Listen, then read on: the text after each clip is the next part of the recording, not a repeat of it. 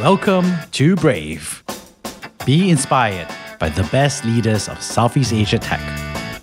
Build the future, learn from our past, and stay human in between. I'm Jeremy Au, a VC, founder, and father. Join us for transcripts, analysis, and community at www.jeremyau.com.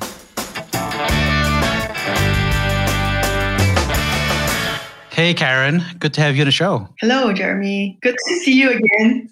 It's always good to see you. I think we've always had such wonderful, deep, and thoughtful conversations all the time.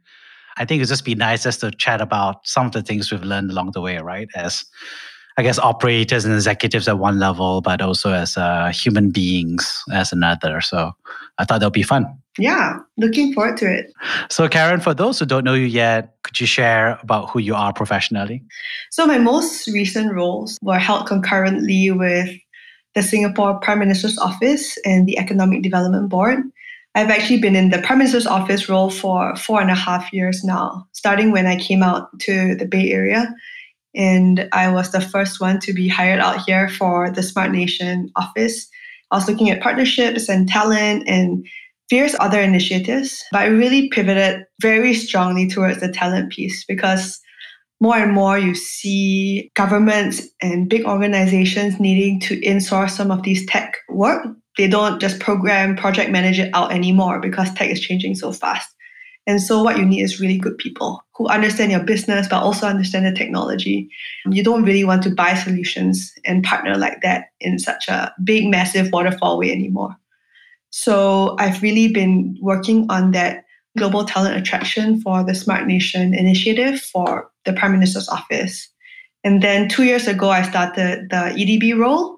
For those of you who know EDB, our overall objective is to bring investment to Singapore. So get the, the world's best companies to incorporate in Singapore, set up the incentives for that but we never really worked so coherently on the talent front, institutions and individuals, I think. And I, I started to build out this individual strategy with the Singapore Global Network. I was one of the founding members there as well. And I built out the US operations and the UK operations, and as well as overseeing the Singapore team. And I focus on tech talent specifically. So those two roles kind of interact, and that's why they asked me to do it concurrently. Yeah. Before that, I was in Singapore and I was working in many various different roles. You know, I was in the Prime Minister's Office Strategy Group. I was in the Ministry of Education, working on preschool policy, higher education policy, set up the strategic comms and engagement team for MOE. Back then, corporate comms was very much like, let's do all the policy and then let's tell people what it is. But really, we wanted to engage the stakeholders a lot earlier in policy making and bring that process upstream. So I was one of the founding team members for that.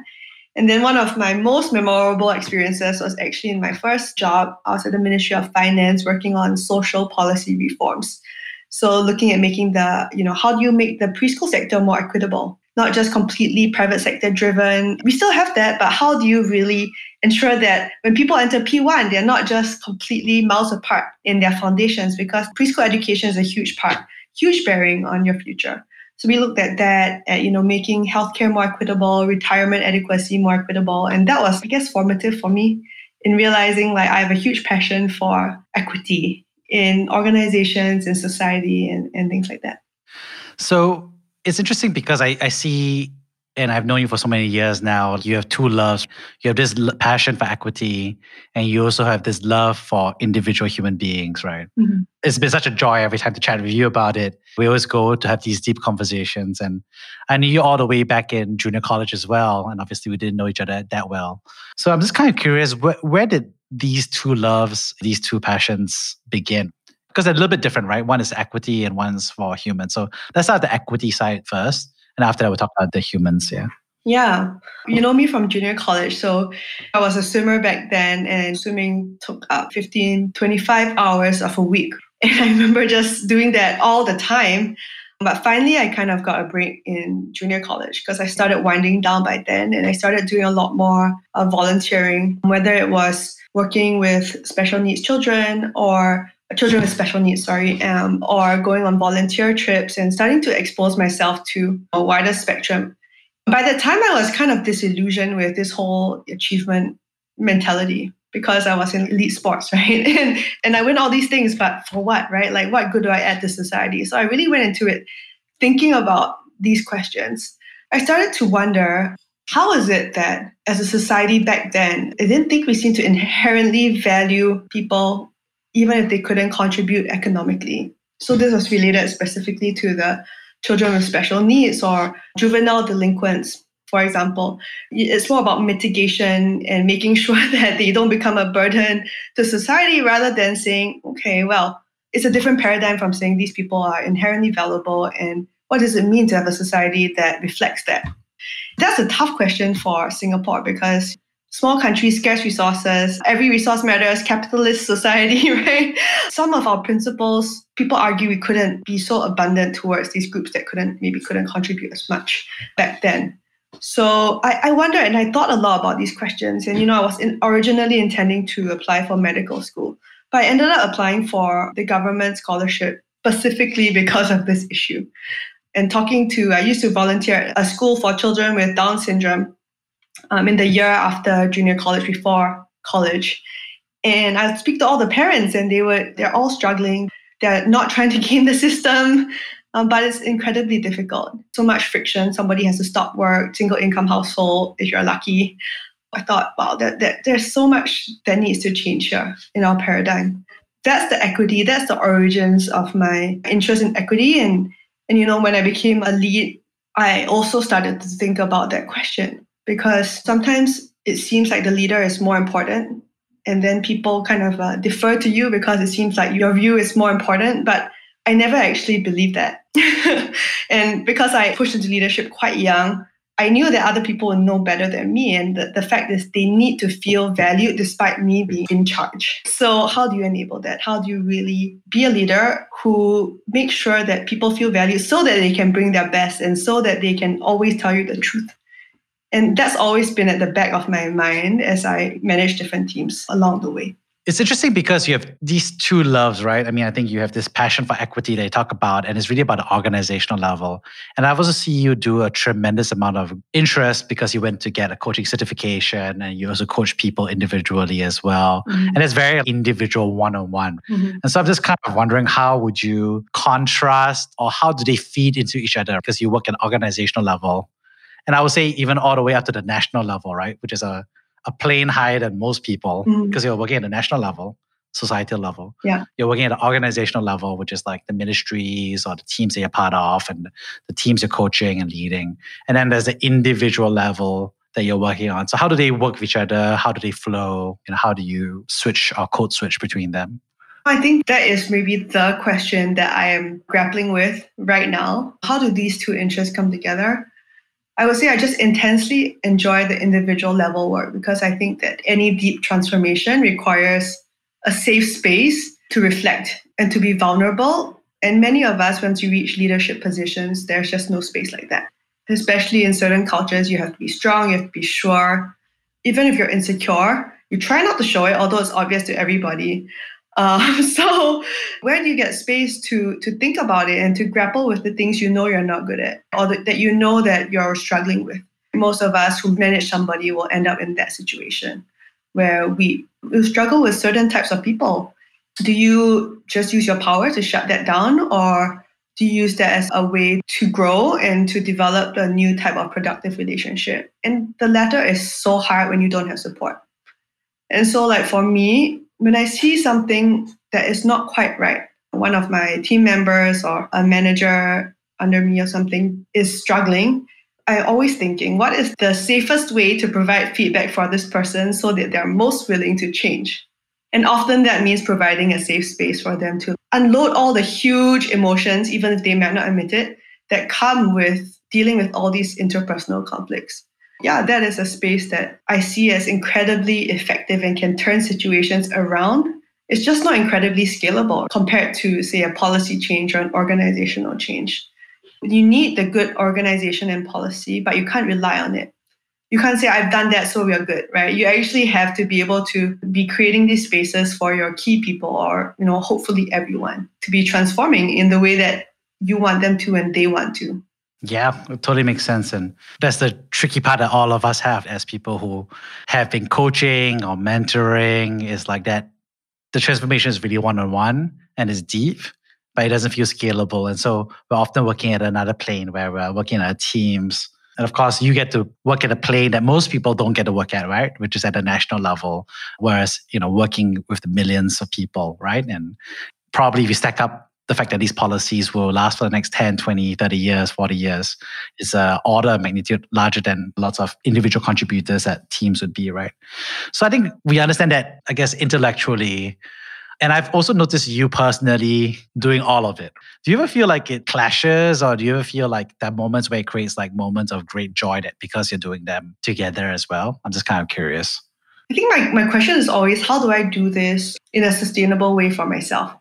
I think because you know you've noticed my personality, if you give me a, a work situation, I'm always like, who are the people in this situation? What are their motivations and incentives? And how do I bring out the best in them? And that's my main operating question. And of course, how do I achieve the outcome by doing that? I think if you take 100 people, 99 of them, and if I could say like 99.8, 99 of them like all want to do a good job, but sometimes the environments are not conducive, whether there's a lack of trust and things like that. So if you assume that they want to do a good job, by enabling them to do a good job, you achieve your outcome. And that I see as explains a lot of what I've done um, in the last few years. You know, even when I came out here, I had nobody under me as a start. I started to work with people who were not reporting to me, but well, had you know slightly similar objectives, uh, whether they're in the community or other government agencies. And I started to build a movement based on that the first Singapore Tech Forum, for example, I was like me, I was half part time then, another guy part time, and we just launched this thing with Facebook in Menlo Park. I think we got 700 signups in a few weeks. And it cost so little. And the answer was, okay, you know, where's everybody's incentive? And who is super excited about this? Let's go unlock all of that and let's do it and let's share the credit generously. So I think that's generally my approach towards leading people your question was about moments of distress. The flip side of that for me is that I've had to learn what is my responsibility and what is not. Sometimes my I err on the side of over responsibility. Somebody's really unhappy. I always think like, okay, is there something I could have done better? And the answer is always yes. I could have done more. But then what was okay with it? What could I have done within the boundaries? And what is that person's responsibility? So that is more of the personal challenge for me. And I think anybody who errs on the side of this people centeredness would have that challenge. I've seen that kind of archetype, not just me. So that's one of the downsides. But one of the upsides is that almost everybody I work with, you know, I have a sustained relationship with, a good one, because it's built on not just mutual interest, but we really did enjoy working together. We found a way that we got win-win, but we also did enjoy ourselves. And that's, you know, what I think is a bit of my superpower when it comes to work and something that's deeply meaningful for me personally. Yeah, that's so true. I think it's both a superpower, but also creates a shadow, right? The superpower being these deep moments of connection that are more than transactional and more than relational, but something more significant and meaningful. Yeah, in contrast, like you said, mm-hmm. the ability to center yourself and know the boundaries is a challenge for people who are people centered as an archetype. And I totally resonate with that because I also feel like that too. When I hang out with other people of the same archetype, something I always think about. How do you not necessarily physically burn out, but how do you prevent yourself from emotional or relational burnout, right? Yeah. How do you think about that? I think a lot about the idea of stewardship and how I'm actually stewarding many things. So work is one thing, but my own energy is one thing, and my family and all the other responsibilities I have are other things. And so I'm a very important part to steward as well because my energy is going to flow in and circulate around this ecosystem. And so I like to check my energy. Am I enjoying my work? Am I finding energy doing it? Am I starting to get really, really frustrated at this person in a in an overblown way? And then I know something is wrong. I'm probably crossing that line, that boundary of personal responsibility and taking on too much of somebody else's. And that includes in, in the family with your kids and also at work projects, different teams. And, and I need to be able to consciously then put it down. And I think having trusted people to be able to, to talk to about these situations, I've not always had those people. It's hard to find, especially as you go up in management, it's hard to find people who can give you that objective view and you can actually share very openly with. How do you find those peers or like maybe plus one level ups who you can share with and they don't feel like they need to go intervene, but they can give you a view on whether you are like overstretching. And sometimes I've learned that I need to let someone else take care of it. So I'm the type of person who thinks, well, if you give me this responsibility, I want to shield you as much from this. So with a boss or something like that, I don't, you know, I'll take care of it. I'll shield you. But now I've realized like actually I need to include them more. I need to include my bosses as part of the brainstorming, as part of the problem solving, and not try and be protect them from that as well. I think you're talking about something which is quite true, right? Which is that we have a responsibility for ourselves where and i think the analogy goes on like you know you got to put the oxygen mask on yourself first before you put the oxygen mask on your child in the flight during the drill. Yeah. And i, I think i always thought to myself that was when i was listening to it i was always thought it was a bonkers thing to say right? Because you're like isn't a child more important than you? Mm-hmm. and then i didn't realize until i was watching like a documentary where i didn't realize effectively, once the mask drops, you're pretty much going to pass out within three seconds. Mm-hmm. You try to put the mask on the other person is probably going to kill both of kill both of you, right? Because you can't take care of you. You're blacking out yeah. on them, and then you yourself can't take care of yourself. And the human body can actually survive a few more the child or the other party can survive a few more seconds after you put on your own mask. And yeah. I had to, I had to watch it visually yeah. in order to understand it. Yeah. And one thing I think I hear about you about the emotional and the energy levels, like, you know, we have a responsibility to maintain our own energies. I don't think even think I understood that until my first time I burned out. Because I think I burned out. I was working two roles. One was I was consulting at Bain and I was running a social enterprise that was building on the side. Yeah, that was a lot for And I just burned out. I in the end just chose one, right? And I think it was the right call. But I think I could have done it better if I had been more. Obviously, I think I was aware of the literature about, you know, everybody warned me about burning the candle both ends. Mm-hmm. But I didn't understand that emotionally or visually, right? Sometimes you don't know until it happens to you. La. I think that is unfortunately how we learn. sometimes. yeah, sometimes you just have to. Touch like, no, no, I'm invincible. I'm the exception, and then like, boom, you're not, and you realize like, okay. so you're saying the only way you understand how to maintain your energy is if you get close to burning out or you burn out. Is that mm. one way we can think about it? I don't know if I can say that's the only way. Well, that was the case for me as well, actually, Jeremy. I told my husband it took two kids, two jobs, and a pandemic for me to burn out. And he's like, well, well, thankfully you do this now and not like it, it's a grace in some sense to reach the end of yourself and say, well, this philosophy of life is not working, so let me go re-examine myself. Because it wasn't the first time that somebody told me you're working too hard. You have two kids under five, you're taking two jobs, you're on calls at 6 a.m., 7 a.m., 11 p.m., and throughout the day, people told me that. They said, I was like, no, I'm fine. You know, it's fine. Look, I'm already lucky in these ways. You know, I, I do take breaks in the day. And, you know, I, I, try to make a good positive thing out of it because that's my personality structure, character structure. But when I really burn out, then I realized like, oops, like this, you know, it was bad and I should have listened earlier, but I was just not that person to listen at that point. So do you empathize with that? Oh yeah, I totally empathize with that because you're taking care of other people the tricky part about lying intentionally or not to other people, what you want to call it, right? Managing your reputation, trying to take care of them. There's a lot of reasons why. By the end of the day, there's, there's a fundamentally desynchronization between what you're projecting versus who you are, right? Mm. And I think the problem when you do that externally is that you oftentimes start drinking your own Kool-Aid and you lie to yourself in that moment as well. And it also feeds the other way around. We're not fully present with ourselves. And so therefore we, we feel comfortable and confident in saying that we can totally manage this thing. I think we are, as Asians, we're also skilled in the art of emotional suppression. so I don't think we're like deliberately lying to ourselves. It's just like we're not even aware of what's happening, what's really happening. And as, as you said, there's so many layers to it, right? Yeah, yeah, exactly. I don't. I didn't mean it from an intentional lying, but you know, it's just. I know like, you didn't. Yeah. You know, like sub, you're unconsciously lying to yourself, or they say suppression, right? And I think the wonderful and crazy and the crazy part of the human mind is we can think multiple things at the same time. We can say to ourselves, "I'm exhausted," at the same time as saying, "I'm going to crush it." At the same time as I'm going to take care of someone else, and we can think three thoughts at the same time. Yeah. In the same one to two seconds, right? Mm-hmm. Um, and so all three things can be true to us at the same time. You're right. There's a proverb that says like the purposes of a man are like deep waters, but a wise man draws them out. And I think about that when it comes to coaching because you're right. Like at the surface level, all these things can be true at the same time. I'm not saying that you were lying or I was lying or any of my clients were lying when they said that. I believe it is true. But what's really at the base? What is at the base there? I think that is the heart of a lot of the work, the deeper work of coaching. I don't even understand myself most of the time. And I think I'm a pretty self aware person.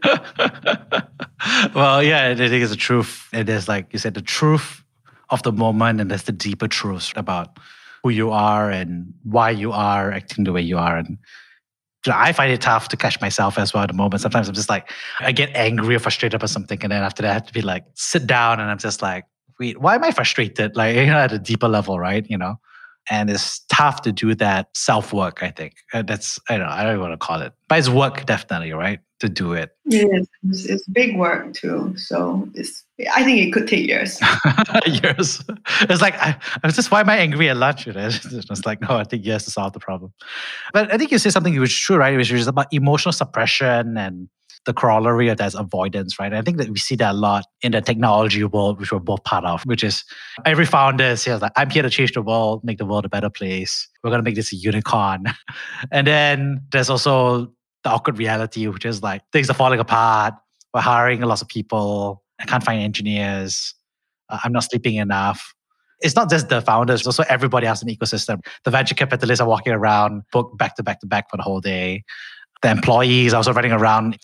And I always found that interesting because I feel like Silicon Valley, you know, obviously, you know, UC Berkeley, the whole, like, there's this one thread of like what we just talked about, right? Which was like, let's do the deep work, let's take time out, you know, let's go to Bali, you know, not, not in the party way, but to spend time and reflect and meditate.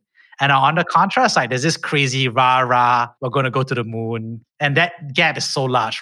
Versus, I think in other places in the world, the gap is much tighter. I don't know. What do you think about that? Yeah. Do you feel the same or how do you feel is different? That's a really good question. I do notice that when in my earlier years in the, in the valley, I was I said, sometimes roll my eyes because I would go sit in a restaurant and the guy next to me would be like, Oh, I just went on my yoga retreat. And then he'd be like, and I'm so freaking stressed now because you know I remember I remember sitting there being like, okay, yeah, that is the reality. People know people do think a lot about meaning and impact and significance and like living aligned to their values. And but there is the reality of the grind, which still looks at you as a, you know a bit of a commodity. Like let me invest in 100 of you, and hopefully one of you succeeds. What do you make of that tension yourself? Oh, don't we all wish we all had answers? Um, I guess I think about it sometimes from a historical way, right? Which was, you know, like the Bay Area was a very countercultural place. And so it has that, that deep root of being in touch with yourself and so, so forth. And I think there's another culture altogether. I wouldn't look at it as the same place. I would look at it as like two Venn diagrams, right? Which is the, you could say capitalism or you could say venture economics, you want to call it technology, upside, the future. And I think there's a Venn diagram that's there. It's very yin and yang, maybe, right? You know, maybe yin and yang would be a better way of saying. I think that some people who do their best work are people who have that done the self work on themselves and they're working in the place where their values. And so they go on to do tremendous things as a result because they have that multi levels of energy to pursue that. And then that, that lets them carve out the time and resources to do the self work as well. For example, I was talking to someone recently and I was just, it was an interesting conversation. And one thing I realized was like, you can't have a world class executive coach because it's expensive.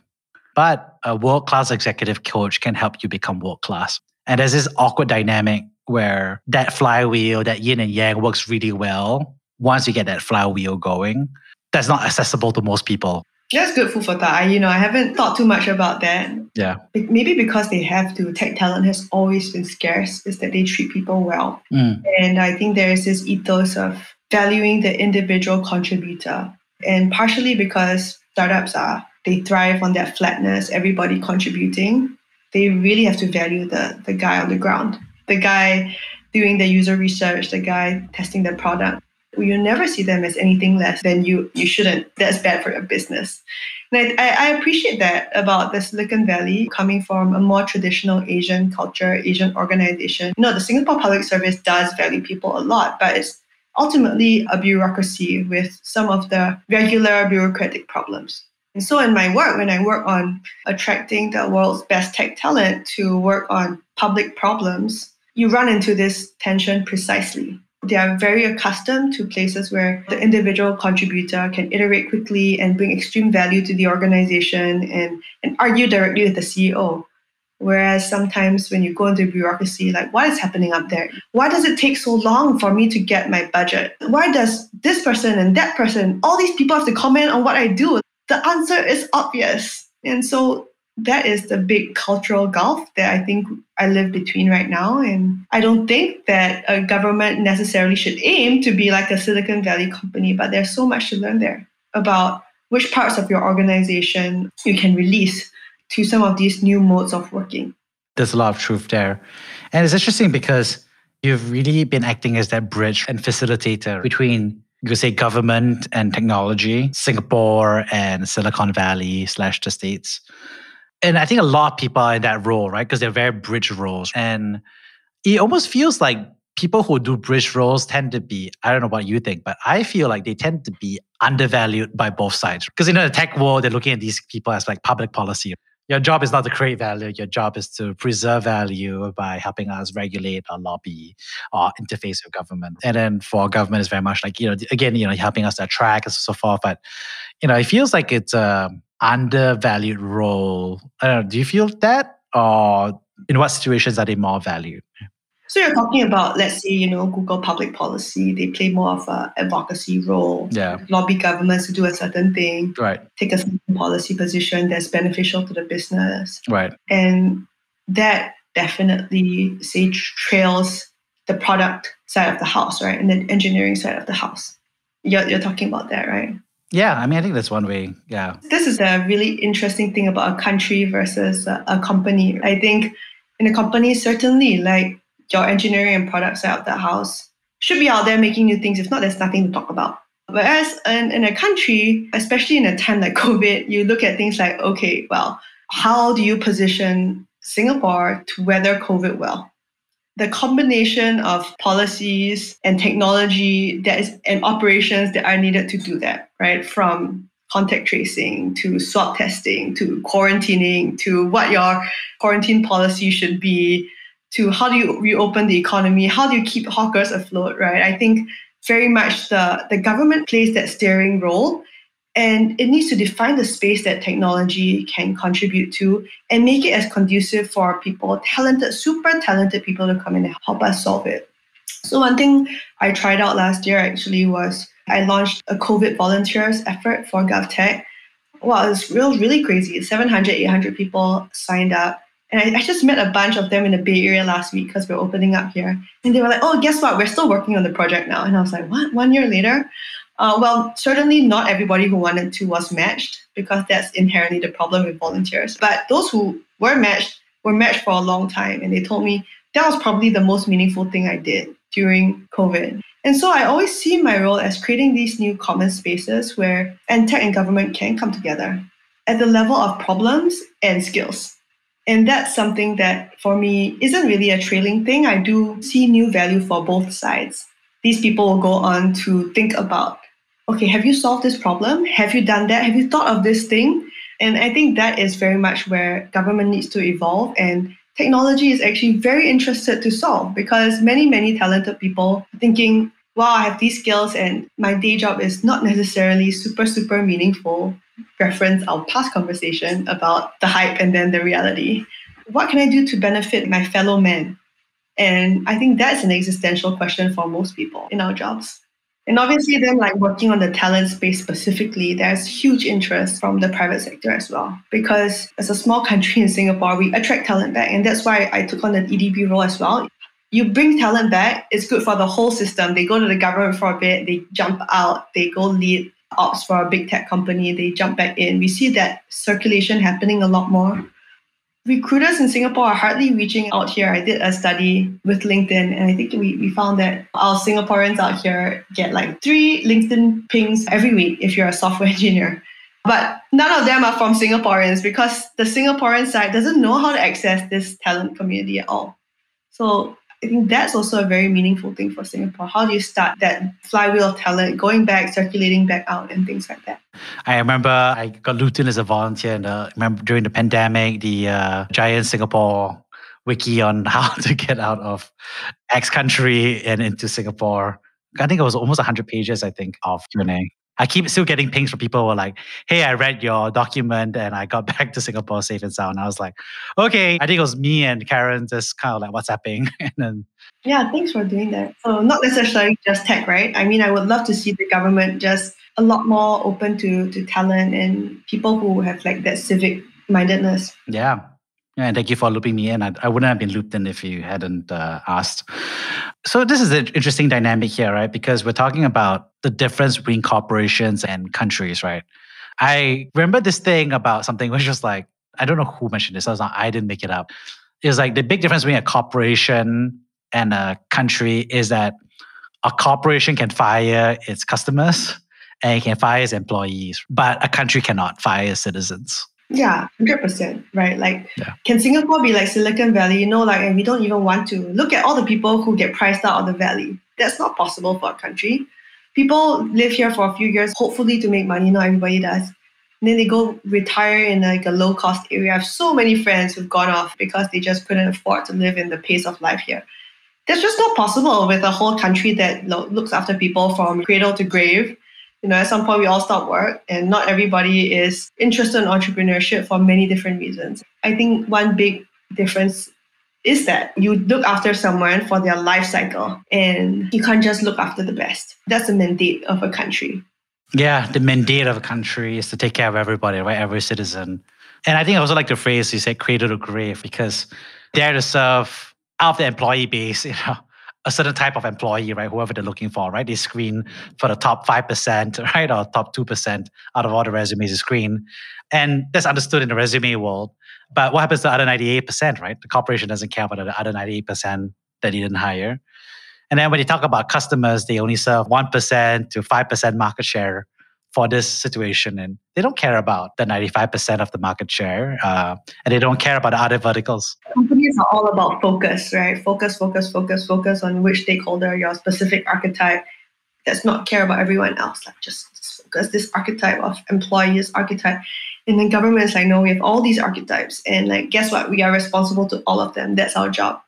It's interesting because you're one of the people who I really respect who has that nuanced view, right? Uh, I think uh, of what government is good at, what technology is good at, and how do we kind of like work together. Do you feel like you you have to fight a lot about this? Do you feel like you have to end up defending the role of government in the private sector or in the, I guess, court of public opinion? It's interesting. I live in the US now. I lived in Singapore before, and I would answer differently for both countries. I think definitely in the US, there's more of a defensive role that the government plays. The entire US, the design of the US was to minimize federal government power, except for very specific functions. That's not to say that the federal government actually didn't play a huge role in the Silicon Valley, because Silicon Valley history is built upon like NASA and, and defense. So there's still that. But generally, the government is, people try to avoid it and think, how do I get around this? They hire lawyers to think, okay, how do I get around this legislation rather than Singapore is the totally different paradigm. You know, the, the government is thinking, all right, this is going to happen. Blockchain innovation, cryptocurrency, autonomous vehicles, things that baffle pe- other people's minds. Like we need to get ahead of the game. Like, what can we do to help you? you know, because we think we really want to build strong industries, good jobs for people. So let's work with the best innovators and try and create this new ground. So I think that's something that the Singapore government is quite good at relatively. And that's also built on our history of being, well, small country, limited resources. Let's make ourselves the hub for all the good things. And the government knows we have levers for that. And so when you go to Singapore, no one is to justify the role of the government. It's like, oh, you want government approval? Of course you want government approval. like you want not necessarily grants, but like you do want to be in a good relationship with the government. So I think it's a different paradigm altogether, 100%. That, so it's interesting, right? Because one is we're talking about government in the States and government in Singapore. And then the other layer they're talking about is like there's a whole deep history and cultural ethos, right? That is just there. So an American saying the word government is thinking to himself a very different animal than a Singaporean th- saying of the word government. As kind of looking towards the future, and I think you said this phrase about it is that in parallel, when someone in America thinks of Google, they are thinking of the same company as a Singaporean thinking about Google. And so there's this interesting dynamic where I feel like these big technology companies are the new wave of multinational corporations. And I always remember this phrase, and I had to study this strangely enough at UC Berkeley. When we talk about globalization, we're talking about the flattening of borders. But a lot of globalization is actually Americanization. So a lot of things we talk we talk about a globalized culture is pop music from Britney Spears. That's what we call global. Now it's starting to be K-pop and a little bit more stuff. But I think there's this interesting dynamic where we use the word globalization where it means Americanization, right? The view of government is very different in different countries, but the view of corporations are starting to become more similar and aligned across uh, different countries. How, what do you think are the responsibilities or stewardship that big tech companies, as they expand globally to countries like Singapore, Indonesia, Vietnam, you know, other countries, what would be your advice or recommendations on their stewardship? Yeah, you know, I, I'm just thinking of this whole issue of YouTube, for example, right? And how even five years ago they got away with the line, "We are a platform. We are not responsible for content on our platform," and and then Mark Zuckerberg in 2016 was like, "Oh, we have nothing to do with what happened in the election." That was something they they really argued like full on back then, and that has changed tremendously. Where in the past, elections and would be the place for public opinion, main for like a lot of the public opinion about position, like policy positions or whatever to come up. Like you see like a total uh, democratization of that through these platforms. What gets boosted? What gets censored? What gets given the light of day?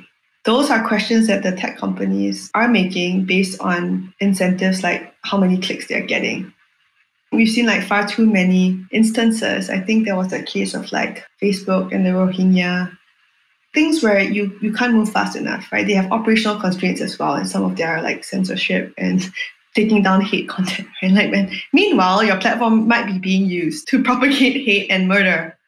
I think those are like the fundamental dilemmas. What are you really optimizing for? You're going to optimize for your business, but you have more influence over people's minds than any government in the world. So, what is your responsibility now vis a vis the government, vis a vis governments? And that is a tremendous, tremendous question. I think that's the central dilemma for many of these media companies. I don't think a defensive stand is sufficient because lives are at stake, communities are at stake. But then what is the alternative? Governments tend to take a stand of like, all right, let's just fine you if you don't do this fast enough. But does finding them do anything about the fundamental incentive? Not really. It's better than not finding them. but what is the alternative? What is the win-win? What you could call co-regulation, where both are involved in this in a very dynamic and fast, iterative way. What would that look like? Because the way that it's structured now is Facebook has a policy, and then they hire buildings of people to like take down content, right? And you just can't do it because well, how many how much content is put up every second? Some crazy number. It's just like operation not possible. How do you align the incentives of government and tech companies? That's really hard question because then it becomes then does do the Facebook employees agree with you know what they say a more authoritarian country would do in this case? You need a new paradigm, not just like, okay, let's just lock horns and I find you and you avoid me and you get around my rules and I find you again. Because if not, the central dilemma will never get solved. Wow, we touch a lot there, right? Because we're not pretending that every society and every government is the same, and neither are we pretending that every platform has the same challenges. And I think we acknowledge the resource costs, some of the dilemmas across interfacing with multiple governments across the world, right, in a consistent way. I think for me, what it reminds me of is this feels like big tech companies are being very avoidant, you know, or passive aggressive, you know, on both sides, I guess. But how to handle this conversation? I think for me, as someone who is a tech operator I see the business rationale of dodging the bullet a bit. Yeah. Because if you dodge the topic, why bring it up? if we dodge the topic for 10 years, there's 10 years of profits where we don't have to step on anybody, right? But I think what you're reminding me is that as a human being, I would love for these platforms to say something like, we also believe in the health of society. We believe in being there. You know, we understand we have a role to provide jobs and profits, and we also care. I think everyone's just writing a lot of language right now to avoid saying that we care. Yeah, I mean, it's a, I can see why it's a big minefield, to be honest, because, and that is like the inherent issue of, you know, global tech companies. Are you really going to do this for, with every single country? and even countries you like philosophically disagree with on every level. I mean, it's kind of like the same in like, you know, the old multinational corporations, right? Like the oil and gas companies. They had different standards for every country they worked in. Employees were generally aligned. And I, in general, the public was not engaged to the same extent as they are today, I think, about where the oil and gas came from, because it's an invisible thing. But with this like global content spread where everybody can see everything, I don't know, the great convergence and dissonance of billions of people around the world trying to get on the same channel. And we can't get the same channel within the country, and we can't get on the same channel across countries. One thing is interesting about you as a character is that you know you've always been doing a lot of deep work with folks. You've often helped other people to be brave and step up to the challenges they're facing in terms of personally as well as team. I'm just curious, do you have any times where you had to choose to be brave and tackle something, a challenge of your own? I'll tell you the most honest answer I have, which is to actually take a break. That was one of the bravest things I did. When I burned out, I took a break. My mind was spinning. How can I do this? It's in the middle of a pandemic. I have so many people who I've been making sure they're fine and like running the team. How can I do this? Sometimes the bravest thing to do is to like step back from your productivity and, and value yourself. And I didn't realize it at the time. At the time, I thought it was being selfish. At the time, I thought it was not being a good leader. And after that, then I realized like that was the hardest thing to do for me. And I think you would empathize because it's easy to build your identity on how much you contribute and what you do for other people. You know, and, and maybe the underlying question is what am I if I am not doing all these things? That is sometimes the scariest question for any of us. Some people are forced to deal with it, whether through health reasons or unfortunate circumstances. But I think most of us like grapple with that at the deeper level.